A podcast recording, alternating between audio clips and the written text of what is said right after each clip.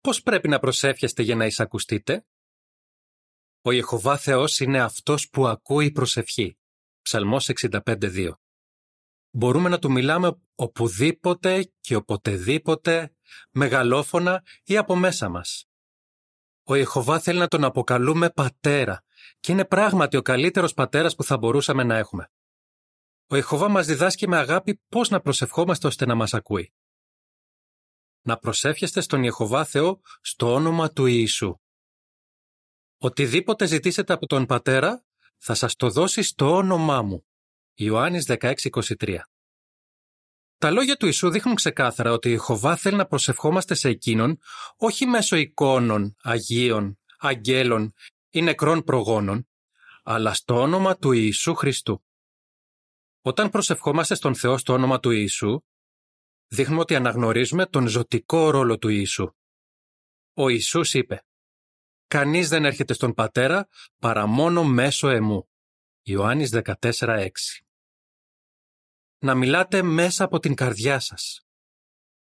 Να ανοίγετε σε αυτόν την καρδιά σας. Ψαλμός 62:8. Όταν προσευχόμαστε στον Ιεχωβά, πρέπει να του μιλάμε όπως θα μιλούσαμε σε έναν στοργικό πατέρα.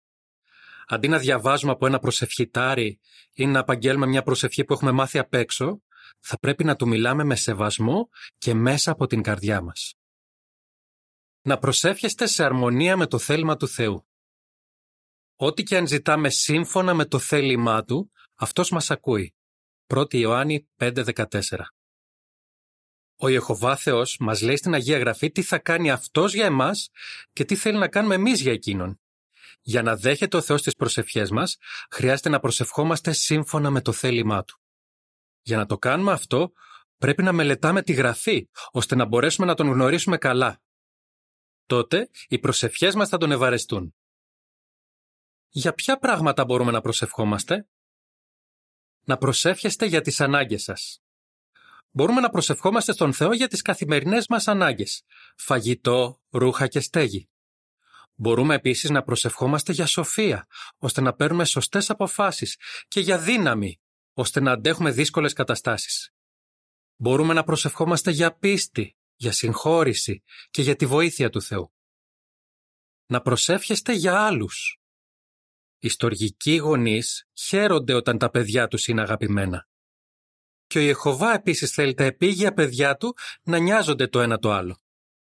Είναι κατάλληλο να προσευχόμαστε για τον σύντροφό μας, τα παιδιά μας, την οικογένειά μας και τους φίλους μας. Ο μαθητής Ιάκωβος έγραψε: «Να προσεύχεστε ο ένας για τον άλλον». Ιακώβου 5:16. Να εκφράζετε ευχαριστίες. Η Γραφή λέει για τον Δημιουργό μας: «Έκανε το καλό, δίνοντάς σας βροχές από τον ουρανό και καρποφόρες εποχές, χορταίνοντάς σας με τροφή και γεμίζοντας την καρδιά σας με χαρά». Πράξεις 14:17. Αν σκεφτόμαστε όλα όσα έχει κάνει ο Θεός για εμάς, θα υποκινούμαστε να Του εκφράζουμε τις ευχαριστίες μας μέσω προσευχής. Φυσικά, πρέπει επίσης να δείχνουμε την ευγνωμοσύνη μας στον Θεό με τον τρόπο της ζωής μας. Συνεχίστε να προσεύχεστε με υπομονή. Μερικές φορές, ίσως απογοητευόμαστε επειδή δεν παίρνουμε αμέσως απάντηση σε ειλικρινείς προσευχές μας. Μήπως πρέπει να συμπεράνουμε ότι ο Θεός δεν ενδιαφέρεται για εμάς? Κάθε άλλο. Προσέξτε τις ακόλουθες εμπειρίες που δείχνουν ότι απλώς χρειάζεται να συνεχίσουμε να προσευχόμαστε. Ο Στίβ, που αναφέρθηκε στο πρώτο άρθρο, παραδέχεται: «Αν δεν ήταν η προσευχή, θα είχα παραιτηθεί από τη ζωή εδώ και χρόνια». Ποιο ήταν το σημείο στροφής? Άρχισε να μελετάει τη Γραφή και έμαθε ότι χρειάζεται να προσευχόμαστε, και μάλιστα με επιμονή. «Προσεύχομαι στον Θεό και τον ευχαριστώ για όλη τη στοργική στήριξη που έλαβα από τους καλούς μου φίλους», λέει ο Στίβ. «Τώρα είμαι πιο ευτυχισμένος από ποτέ». Θυμάστε την Τζένι που ένιωθε ότι δεν ήταν άξια να ακούει ο Θεός τις προσευχές της? Η ίδια λέει: «Στη φάση που ένιωθα πιο ανάξια από ποτέ, ικέτευσα τον Θεό να με βοηθήσει να καταλάβω γιατί ένιωθα έτσι». Πώς τη βοήθησε αυτό? Το ότι μιλάω στον Θεό με βοηθάει να δω τα πράγματα από τη σωστή οπτική.